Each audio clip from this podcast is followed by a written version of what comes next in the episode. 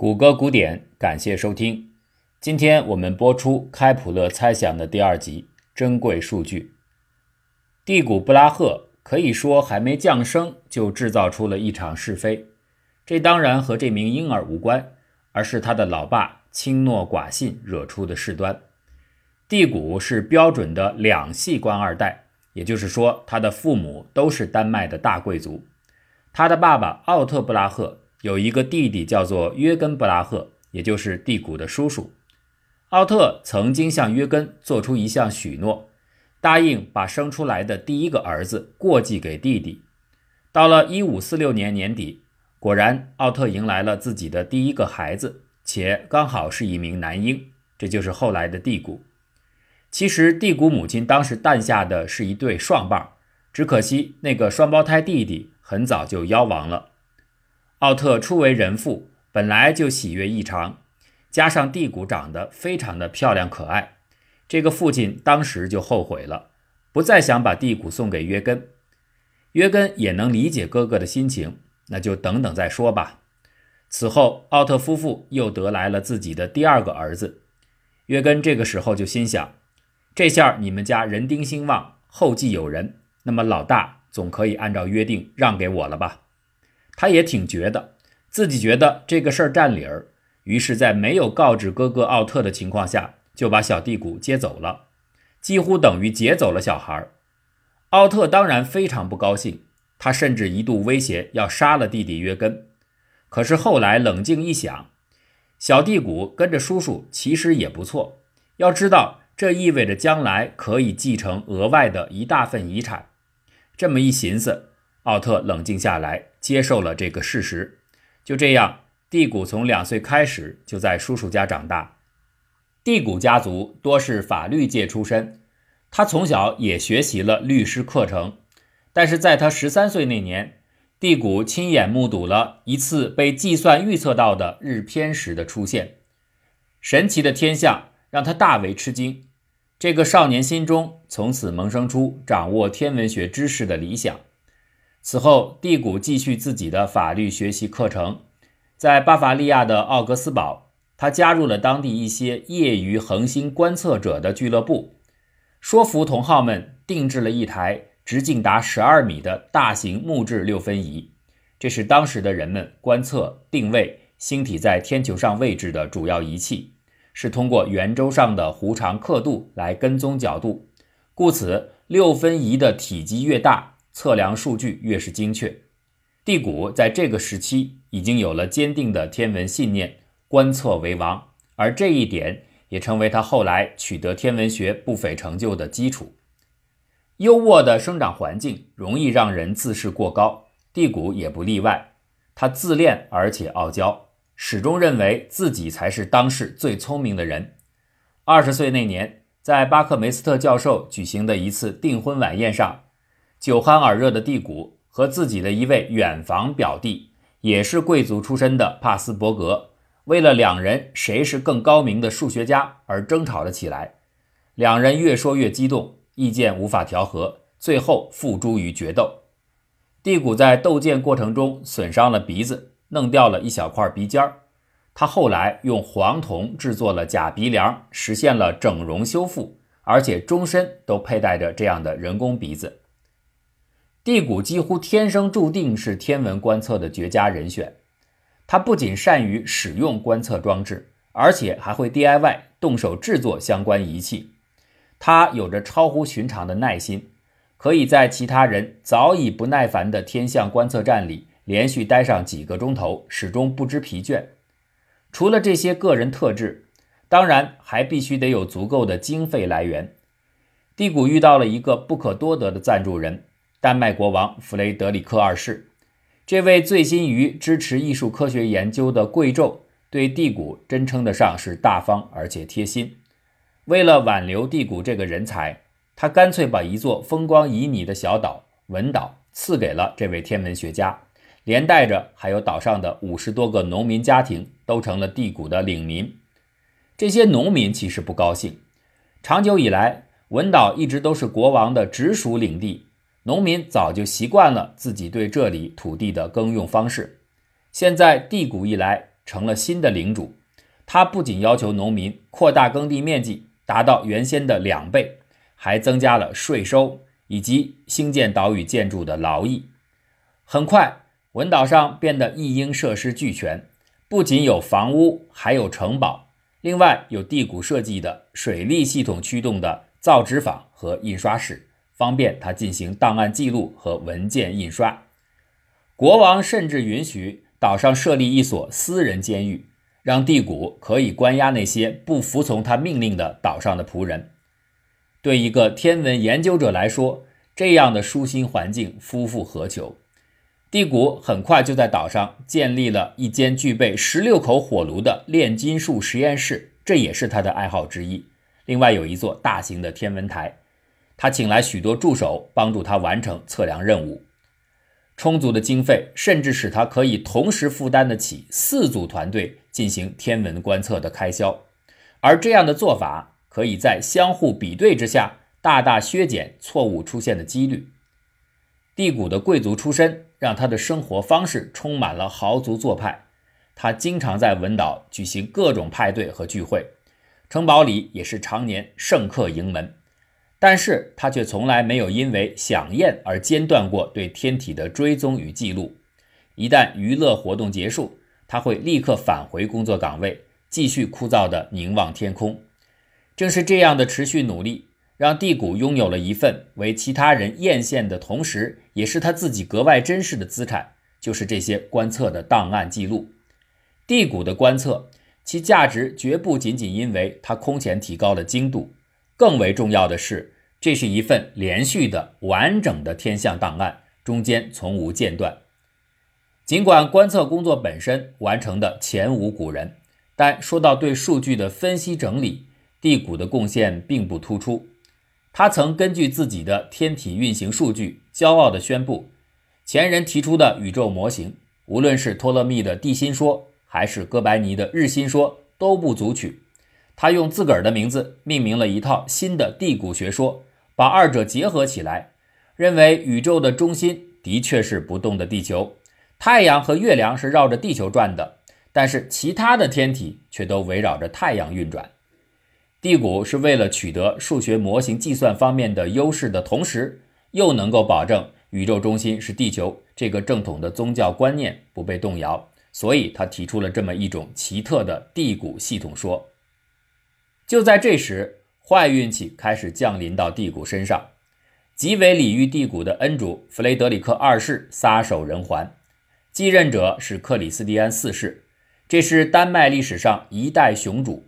但在刚继任的时候，他年龄尚小，由大贵族组成的摄政委员会代为行权。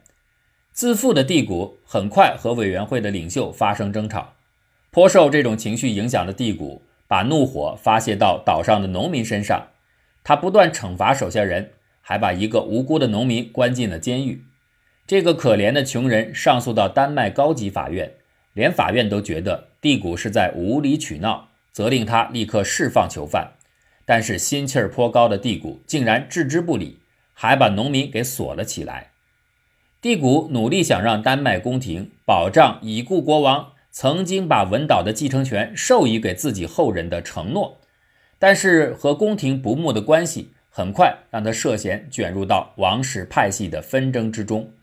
主要的摄政首领受不了地谷这种怪脾气，也没有兴趣继续用如此高昂的成本供养这么一个看起来并没有太大成就的科学家，于是大幅度减低了地谷的薪水，而且看起来极有可能会剥夺他的遗产继承权。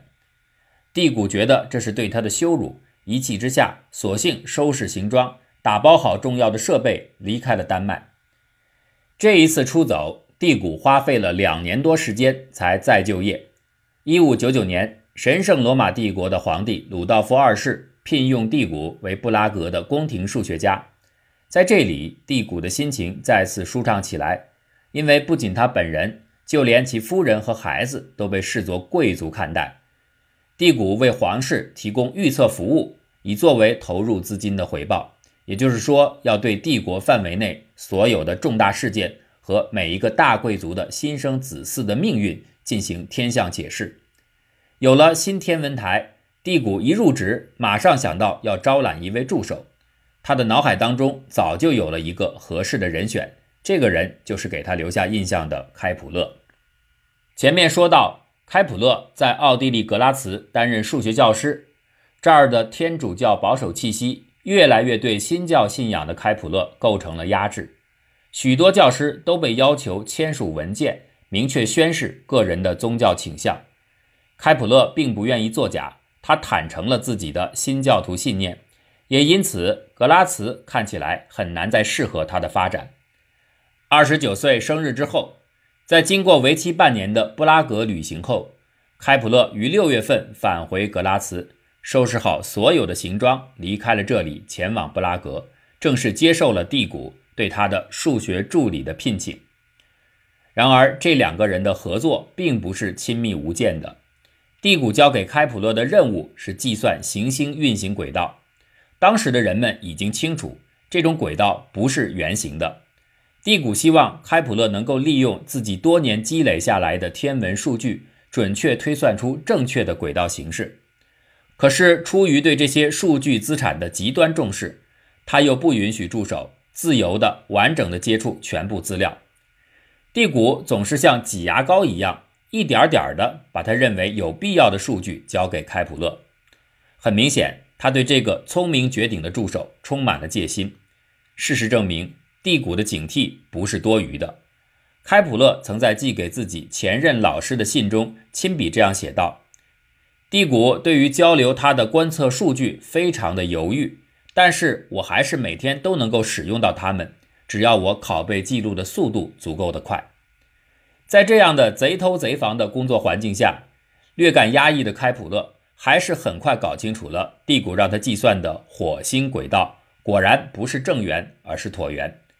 对开普勒来说，幸运的是，这样的关系很快就告结束。